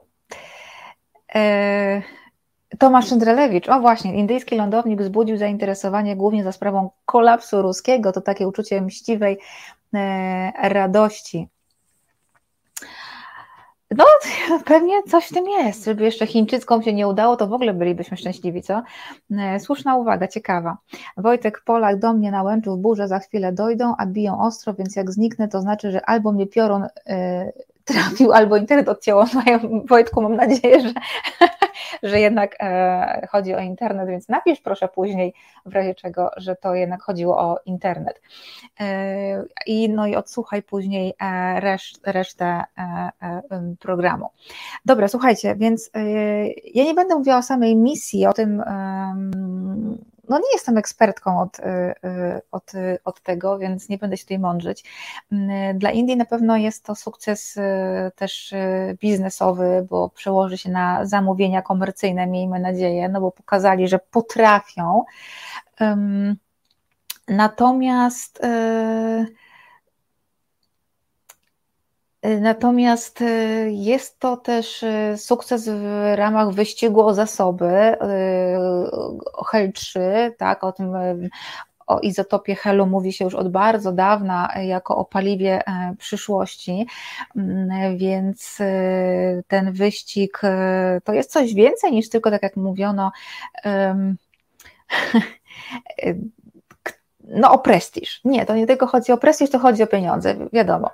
Mm, no i o rozwój e, całego sektora kosmicznego, w którym e, chodzi nie tylko o same loty w przestrzeń kosmiczną, e, tylko o sztuczną inteligencję, o prognozowanie pogody też między innymi, co dla wielu regionów świata, dla Indii na przykład, jest bardzo istotne. Wojtek Polak, to przez tę magię są te pioruny bardzo możliwe. Teraz Indie chcą wysłać misję w kierunku Słońca. Naprawdę podziwiam Indie za ich program kosmiczny. No, bardzo e, ambitnie podchodzą, bo jeszcze jest Mars, Wenus, także e, idą naprawdę e, bardzo ambitnie i bardzo, no można powiedzieć, że no osiągają w tym sukcesy, to idzie bardzo, e, bardzo dobrze.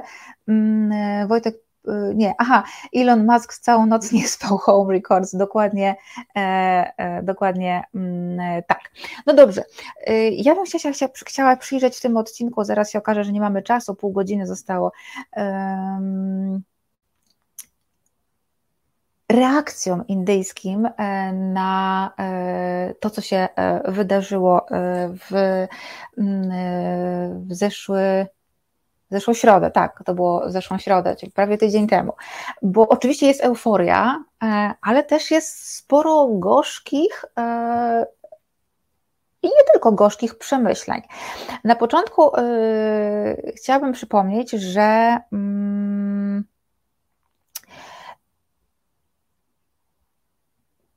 To był sukces nie tylko e, mężczyzn.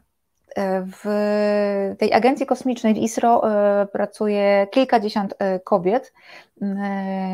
Nie tylko ta rakieta Indii, jak nazywają główną panią mm, inżynier, ale jest tam bardzo kilkadziesiąt inżynierek i mm, przepraszam, ale Ludwina pisze, Niraj Chopra z Indii wygrał rzut oszczepem w czasie Mistrzostw Świata w lekkoatletyce. Tak, dokładnie, to też jest ogromny sukces, także Indie e, naprawdę e, e, Twitter indyjski od tygodnia eksploduje po prostu. No i właśnie tutaj pisze Wojtek Polak, ciekawe jakie były reakcje indyjskiej opinii. Może nie opinii, no tak. Ty te e, Piotr Strychalski, reakcje są ambiwalentne, na przykład wyprawa w kosmos e, kontra bieda prawa kobiet. Widzę, że czytałeś mojego Facebooka, bardzo mi miło, dziękuję. No i właśnie przejdźmy do tego, o prawa kobiet. Bo wreszcie e, przypomniano sobie, że w Indiach są kobiety. E, bardzo mocno gratulowano kobietom, e, podkreślano to, że e, są też kobiety w ISRO i że bardzo istotnie przyłożyły się do tego, mm, do tego sukcesu. Internet obiegło zdjęcie ich w tradycyjnych sari, tych pań naukowczyń, inżynierek w tradycyjnych sari, jak czekają i oglądają na wielkim telebimie cały przebieg misji Chandrayaan 3. No i oczywiście podkreślano, że one noszą te tradycyjne sari, bla, bla, bla, bla, bla, zostawmy to. Natomiast są bardzo różne nawiązania. I teraz chciałabym, żebyście obejrzeli filmik bez dźwięku, bo to jest tak E, nawet nie, nie trzeba dźwięku, to jest fragment jakiejś e, telewizji, ale Marcin, bardzo Cię proszę, puść nam filmik. इस लड़की का नाम प्रिया दास है जो मनुस्मृति को जला रही है उस पर ही मुर्गा बना रही है और उसी से सिगरेट सुलगा रही है और ये बताती है कि इस बुक में जातिवाद को बढ़ावा दिया जा रहा है मुझे ये समझ नहीं आता है कि सिगरेट पी के कौन सा विरोध किया जाता है और दूसरे रिलीजन की किताबों में तक तो पता नहीं क्या क्या लिखा हुआ है उसे देख के इन्हें डर क्यों लग जाता है उसके बारे में क्यों नहीं बोलते ये Super, dziękuję bardzo. Nie trzeba słuchać, co Pan e, mówi. To jest Priya Das. E, Priya Das jest dalitką, która, jak widzicie, gotowała sobie mm, posiłek. Dokładnie gazety pisały, że był to kurczak. Nie wiem skąd wiedzieli, ale wiedzieli, że jest to kurczak. Więc ona sobie gotowała mm, kurczaka i chciała zapalić papierosa. Wzięła księgę, książkę E, zapaliła tę e, książkę w palniku, po czym odpaliła od niej papierosa. No i o co chodzi? To nie chodziło o e, wielkie palenie księgi, książek, to było manusmriti. Manusmriti ale paliła przy tym, no tak, właśnie odpaliła papierosa, e, odpaliła papierosa od Manusmriti. E, I dlaczego to jest e, takie istotne? Otóż, e, zresztą e, to, co jest istotne, to to, że Priyadas pochodzi ze stanu Bihar, to jest najbiedniejszy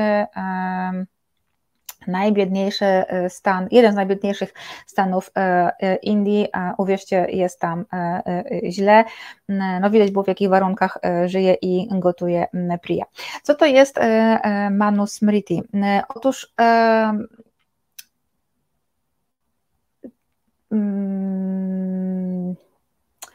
a może najpierw pokażę Wam zdjęcie numer dwa? Nie, poczekajcie, bo się zgubiłam. Marcin, gdybyś mógł pokazać zdjęcie Manusmriti 2? O, zapomniałam, jaki mam numer e, zdjęć. Hmm. Marcin się zgubił też, albo nie słyszy. E, właśnie, dziękuję bardzo. To jest dokładnie to. Pojawiły się takie, y, y, takie y, właśnie porównania. Czyli z jednej strony mamy kobiety, naukowczynie, które brały udział w misji Chandrayaan 3, a obok mamy właśnie Priya Das, która pali Manusmriti. Don't be this, tak? Nie bądźcie tacy jak Priya, be this, czyli takie jak naukowczynie. No i o co w tym, w tym chodzi? Chodzi o to, że Priya spaliła e, Manusmriti, czyli książkę, księgę, świętą e, księgę, e, należącą do Dharma Siastr, pochodzący z II wieku przed naszą erą, napisane przez Manu, dlatego Manu Smriti. No i mm, Manusmriti jest e, księgą praw, tak? to jest jedno ze źródeł prawa e, hinduskiego. E, przy czym jest to księga, która wprowadzała bardzo niekorzystne regulacje prawne właśnie dla kobiet. One zawierała bardzo niekorzystną dla kobiet wizję społeczeństwa, czyli społeczeństwa, w którym kobieta jest istotą absolutnie podległą e, mężczyźnie, e, musi być zawsze zależna od mężczyzny, czy to ojca, brata, męża, e, a nawet e, syna, jeżeli zabraknie tam tych poprzednich, zawsze musi być całkowicie oddana mężowi, musi go niemalże traktować jak bóstwo, jako wdowa, no to to już Wam mówiłam, musi oddać się całkowitej ascezie i wspominaniu zmarłego męża i modlitwach o jego lepsze e, wcielenie w następnym e, życiu. E, I Manusmriti jest teraz bardzo mocno krytykowana zarówno przez mężczyzn, jak i przez kobiety, jako właśnie książka, księga, książka, księga wprowadzająca straszliwą dyskryminację. I Manusmriti jest dzisiaj symbolem tego, jak nieprzyjazna dla kobiet y, jest jedna z tych wiodących wizji właśnie y, hinduizmu. Jest krytykowana przez feministki. I właśnie Priya Das wpisała się w tę e, e, krytykę, no dosyć e, mocno, bo, bo paląc tę, tę księgę. Natomiast właśnie zestawienie takich zdjęć Priyi, która pali świętą dla Hindusów księgę, ale robi to w imieniu e, feminizmu, prawda? Nie wiem, czy Priya tak to nazywa, ale de facto e, tak. No to e, internauci mają inną wizję feminizmu, równie słuszną, czyli rozwój poprzez pracę zawodową, poprzez naukę. Zaznaczę tylko, zaznaczę tylko, że Manusmriti aktywności zawodowej kobiet absolutnie by nie poparła i jej i jej autor. Dires 12, Blanka, kto pisał te święte księgi? No oczywiście święci mężowie, uczeni, tak, uczeni um, oczywiście z, z warny braminów, tak, czyli tych, którzy e, byli wykształceni i tych, którzy zajmowali się e, religijnością. E, no i właśnie, i teraz gdybym mogła prosić następne zdjęcie, Marcina o Aha, to o kobietach y, to będzie przy Pakistanie. Dobrze, no więc tutaj z kolei kolejna taka porcja e, reakcji, czyli interwencja e, e, bóstw. Tutaj nie wiem, co to jest za bóstwo, jedno z kobiecych bóstw, ale widać właśnie, że tutaj ten łazik Wikram trzyma rękę jakiejś bogini, czyli ta interwencja boska oczywiście miała miejsce i to dzięki bóstwom e, sukces, mógł być możliwy e, sukces misji Chandrayaan 3 i następne zdjęcie, gdybyś mógł, e, Marcin. No właśnie, tutaj mamy z kolei, to przepraszam za jakość, ale to było bardzo małe zdjęcie z Twittera, chciałam Wam je pokazać mimo wszystko. Tutaj mamy Boga Hanumana. Hanuman e, jest e, jedną z najważniejszych postaci eposu Ramayana, jednego z dwóch najważniejszych eposów indyjskich. Ja za nim nie przepadam, jestem psychofanką Mahabharaty, Hanuman był hmm, najbardziej oddanym, najwierniejszym sługą, ale też i przyjacielem Ramy, czyli księcia Ayodhi, który e, w eposie Ramayana udał się na poszukiwanie e, porwanej e, przez demona Rawanę żony Sity. E, demon e, był, e, Ravana był władcą Lanki, tak, dzisiejszej serii Lanki. Jest w tej chwili na Netflixie film, zaraz jeszcze o nim będzie kilka słów ode mnie. Adi Purush, ale chyba tylko wtedy, kiedy kiedy włączycie sobie angielską wersję Netflixa. E, ktoś napisał, czy Agata, zastanawiam się, kto zrobił swoimi naukami gorzej kobietom, Manu czy Konfucjusz. Myślę, że idą łeb w łeb, panowie, e, Agato. Dobra, lecimy e, dalej z kolejnym zdjęciem. No i właśnie, tutaj mamy Pakistan. No oczywiście nie mogło się obyć bez odniesienia do Pakistanu, tak? Czyli Indie i Pakistan to są arcywrogowie, mówiąc kolokwialnie. Te kraje się szczerze nienawidzą, przynajmniej no, oficjalnie. Wiadomo, że różnie mm, to y, bywa, ale natychmiast pojawiły się odniesienia y, do, y, do Pakistanu. Tutaj mamy właśnie jeden z takich. Jeden z takich, że właśnie my mamy flagę na księżycu, a Pakistan to sobie może mieć najwyżej księżyc e, na e, fladze. E, jeszcze były, momencik, jeszcze znajdę tutaj Wam jeden taki fajny tekst a propos tego Pakistanu, zaraz go sobie tutaj znajdę. Mm, mhm. No na przykład był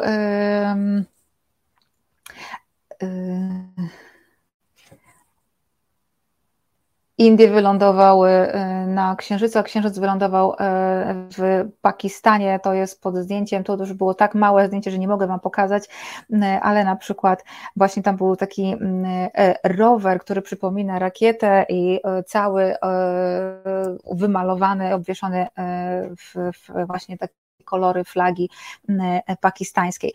Ale też Pakistańczycy mieli troszeczkę, pokazali troszeczkę taki dowcipną stronę swojej e, natury. Przeczytam Wam e, no właśnie taki, e, co się działo na filmiku, mm, który krąży po, po necie. No na przykład właśnie mieszkaniec Pakistanu pytanie, pytany mm, e, o indyjską misję księżycową odparł, że e, oni wydali pieniądze i tam dolecieli, a my już dolecieliśmy, a my już mieszkamy na księżycu, więc go tam rozmówca pyta, no ale y, jak to?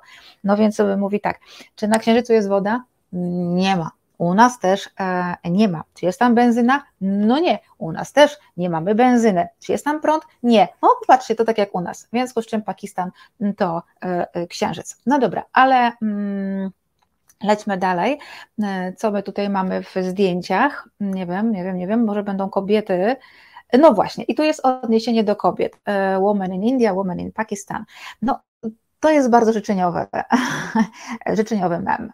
Tak? Mamy właśnie te wspomniane przeze mnie naukowczynie z ISRO, e, które e, przyczyniły się do sukcesu e, misji Chandrayaan-3, czyli są inżynierkami, są naukowczyniami, doktorkami. Natomiast tutaj mamy kobiety w Pakistanie, które walczą jakiś przydział przydział chyba jedzenia, nie wiem, to pewnie to jest jakiś ryż albo y, y, jakiś, nie wiem, może sanitariów, no nie wiem. I to jest życzeniowe myślenie, dlatego że to jest jakaś jedna część społeczeństwa indyjskiego. Tak? Kobiety, które mogą się realizować zawodowo, są świetnie wykształcone. Jak pojedziecie gdzieś dalej na, na wieś, to E, no to sytuacja była, wyglądałaby inaczej. Taki ten dolny obrazek to także jest, e, niestety są kobiety w Indiach, e, gdzieś poza Delhi, poza Kolkatą, poza Mumbajem, czyli poza wielkimi, Ciennajem, poza wielkimi, poza wielkimi miastami. Także no jest dużo, bardzo, bardzo naciągane to, co tutaj widzicie. Ja o sytuacji kobiet wielokrotnie Wam już opowiadałam w Indiach, opowiadałam mówiłam, że nie jest tak różowo, jakby teraz chcieli e, właśnie użytkownicy mediów e, społecznościowych. E, dobrze, to następne zdjęcie, Marcin, bardzo Cię poproszę. No i tutaj przechodzimy do drugiej drugiego, trzeci, no to już chyba kolejnego wątku, trzeciego, czyli pieniędzy. Jest mocna krytyka e, tego, że wydaje się e, ogromne e, pieniądze, to jest 75 milionów dolarów kosztowała misja Chandrayaan 3 a podczas gdy, proszę bardzo, e, mamy tutaj ludzi e, tonących w nieczystościach, e, ten filmik podpisany był, no to teraz trzeba w takim razie wykorzystać technologię kosmiczną do posprzątania, do oczyszczenia szamb. No, myślę, że to jest po prostu odniesienie do e, fatalnych warunków e, mieszkańców wielu części, także dużych e, miast. Weźmy choćby slumsy w Kolkacie czy w słynne slumsy w Mumbai. No w Delhi też różnie to wygląda. I to był jeden z takich właśnie tutaj e, mamy Narendrę Modiego, e, premiera ubranego w ten swój e, pomarańczowy zawój na głowie, pomarańczowy, czyli odnoszący się do hinduizmu, to jest barwa hinduizmu, w tej swojej szacie Rishiego, który właśnie tutaj salutuje rakiecie Chandrayaan 3, a tymczasem ludzie toną w błocie. Mm, I jak to było? E, Blanka, e, mówisz, daje slajd, tak? Dobra, więc z czym daję slajd. Następny, poproszę Cię Marcinie o kolejny e, slajd. To może jeszcze zatrzymajmy się na tym chwilkę, Marcin, ale jeszcze dopowiem do tego, mm, do tych kwestii pieniędzy. Pojawiło się na przykład zdjęcia powierzchni e, Księżyca, e, no to wszyscy widzieliście te zrobione przez e, mm, przez właśnie łazik Vikram. I w porównaniu do dróg w Indiach, czyli napisane, że o, u nas jest tak samo jak na Księżycu, drogi to same kratery, mm, na przykład właśnie tutaj z Mumbaiu czy z Bengaluru drogi. Ja mogłabym pokazać swoją drogę, wygląda dokładnie tak samo. E, jak się mieszka na obrzeżach Warszawy, to tam już władze Warszawy nie pamiętają. Mm, e, I na przykład jeden z użytkowników Twittera napisał: Dziury na księżycu oznaczają nie tylko, że istnieje tam życie, ale także rządzące. No właśnie do tego za chwileczkę przejdziemy. Inny napisał, że na księżycu trwa pora monsunowa, bo monsun robi z indyjskimi drogami. No właśnie właśnie taką księżycową e, powierzchnię. E, no to w takim razie, e, Marcin, poprosiłabym Cię o ten slajd. No właśnie, co tutaj mamy? W, z, właściciel konta, z którego to zdjęcie pobrałam, napisał, że to zdjęcie zrozumieją tylko mieszkańcy Indii. A ja uważam, że absolutnie nie, że my w Polsce też doskonale to zrozumiemy. Pamiętamy tunel, który został zamknięty po otwarciu, żeby go jeszcze raz otworzyć, tak? No, rządzący chyba w wielu krajach będą się wciskać i przytulać do każdego e, sukcesu. E, tutaj mamy właśnie e, naukowców ISRO, którzy, no, którzy są, ponoszą odpowiedzialność i ponoszą za sukces.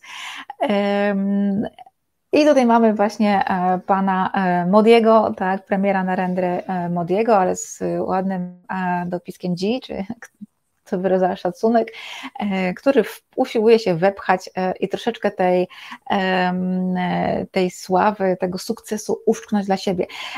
To rzeczywiście tak wyglądało. Premier Modi był wszędzie, mówił o sukcesie Indii. Bella, mój idol, rozumiem, że Modiego kochasz. Aha, no dobrze. Znaczy, na pewno jest to postać, tak? Jest to ciekawa postać, e, fascynująca dla, na przykład dla politologów. E, w związku z czym, tak, Modi, e, Narendra Modi zdominował Twittera, usiłował się podpiąć pod sukces naukowców ISRO, i naukowczyń z ISRO w każdy możliwy, możliwy sposób.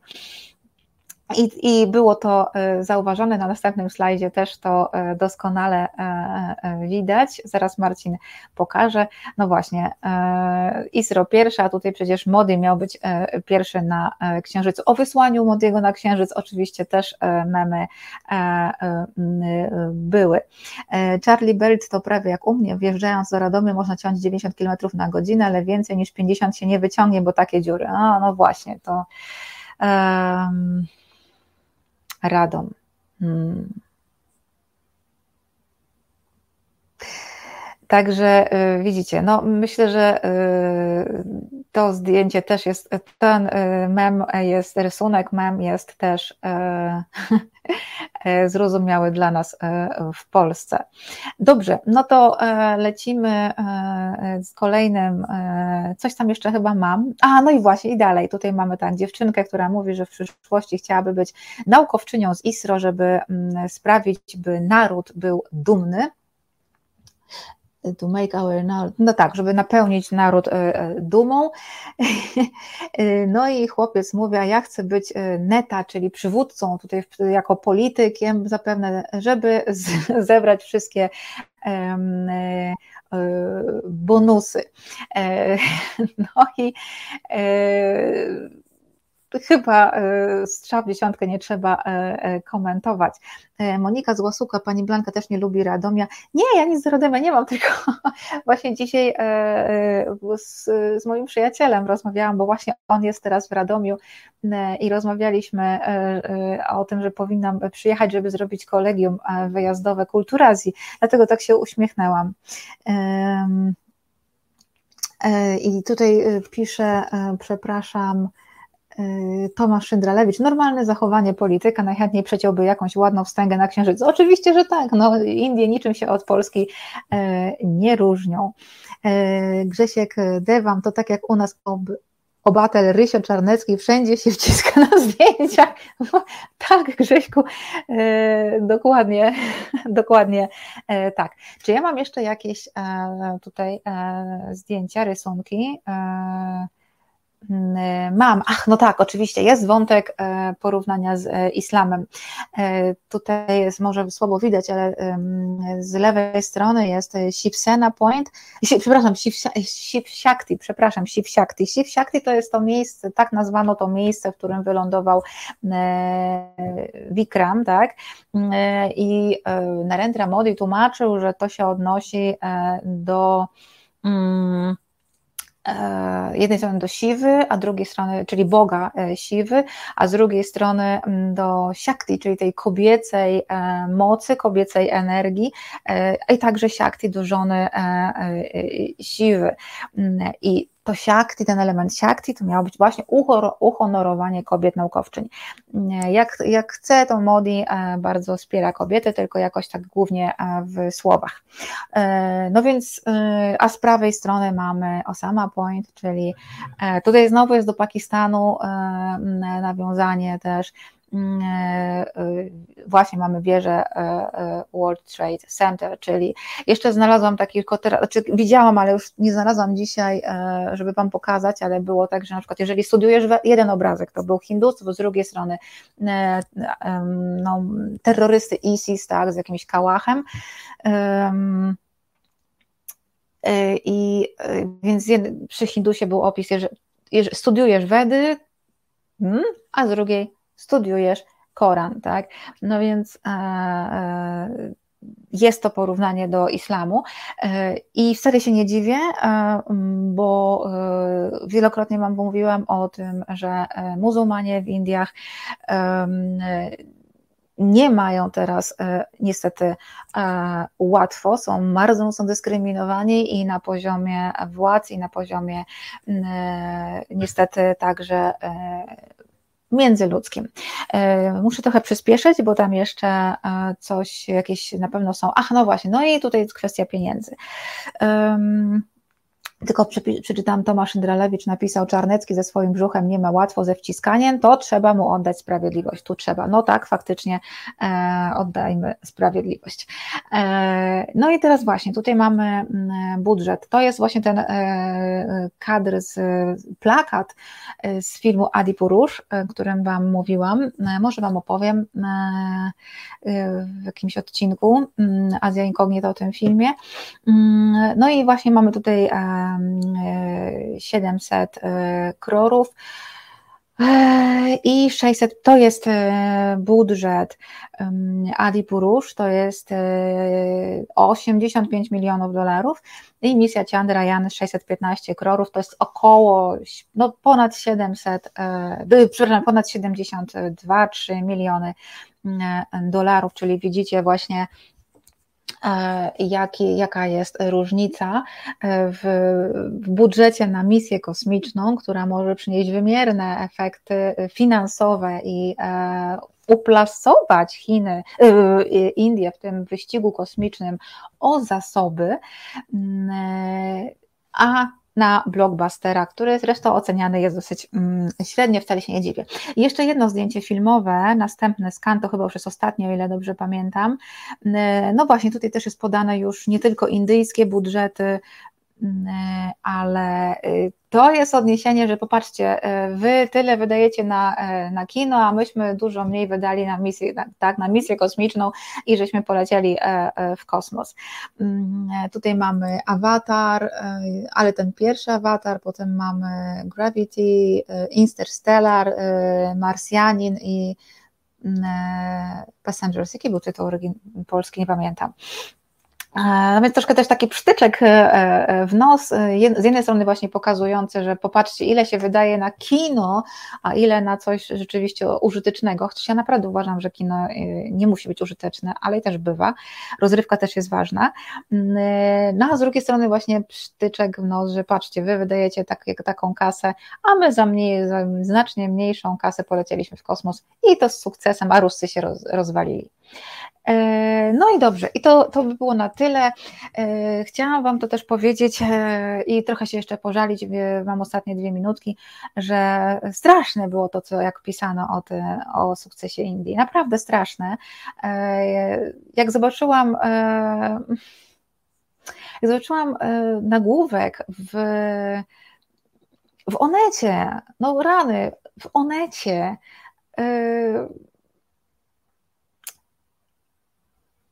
modlili się i polecieli w kosmos. No wow, super. No ja wiem, pokazywałam wam memy religijne, ale no hej, no naprawdę, ja nie wiem, czy kiedyś e, zaczniemy w Polsce traktować e, Bliski i Daleki Wschód e, poważnie, a już tym zwłaszcza Indie na, w mediach mainstreamowych. Zresztą nie mainstreamowych też bywa różnie. Także no, Wojtek Polak mądrze poprowadzony program kosmiczny fantastycznie wpływa na rozwój kraju i poziom życia obywateli, tyle że długoterminowy. To jednak inna kategoria niż czternastki. A, no właśnie i Wojtek Polak doskonale podsumował. Eee, ja już więcej nic nie, nie, będę dodawać. Słuchajcie, skończył się mój plan e, z gośćmi. E, nie mam zielonego pojęcia, kto będzie z Wami e, w najbliższy wtorek, ale na pewno um, ktoś interesujący. Mam sporo ciekawych gości do wstępnie poumawianych na wrzesień, więc naprawdę będzie się będzie się bardzo ciekawie działo. Widzimy się, mam nadzieję, za tydzień. Mm, to już będzie wrzesień. Witam, dziękuję Wam serdecznie w imieniu moim oraz Marcina, który realizował e, program. Zapraszam Was na program e, Jarka e, Szczepańskiego. Ja też będę oglądać z Wami. Dziękuję Was, Wam za, za dzisiaj.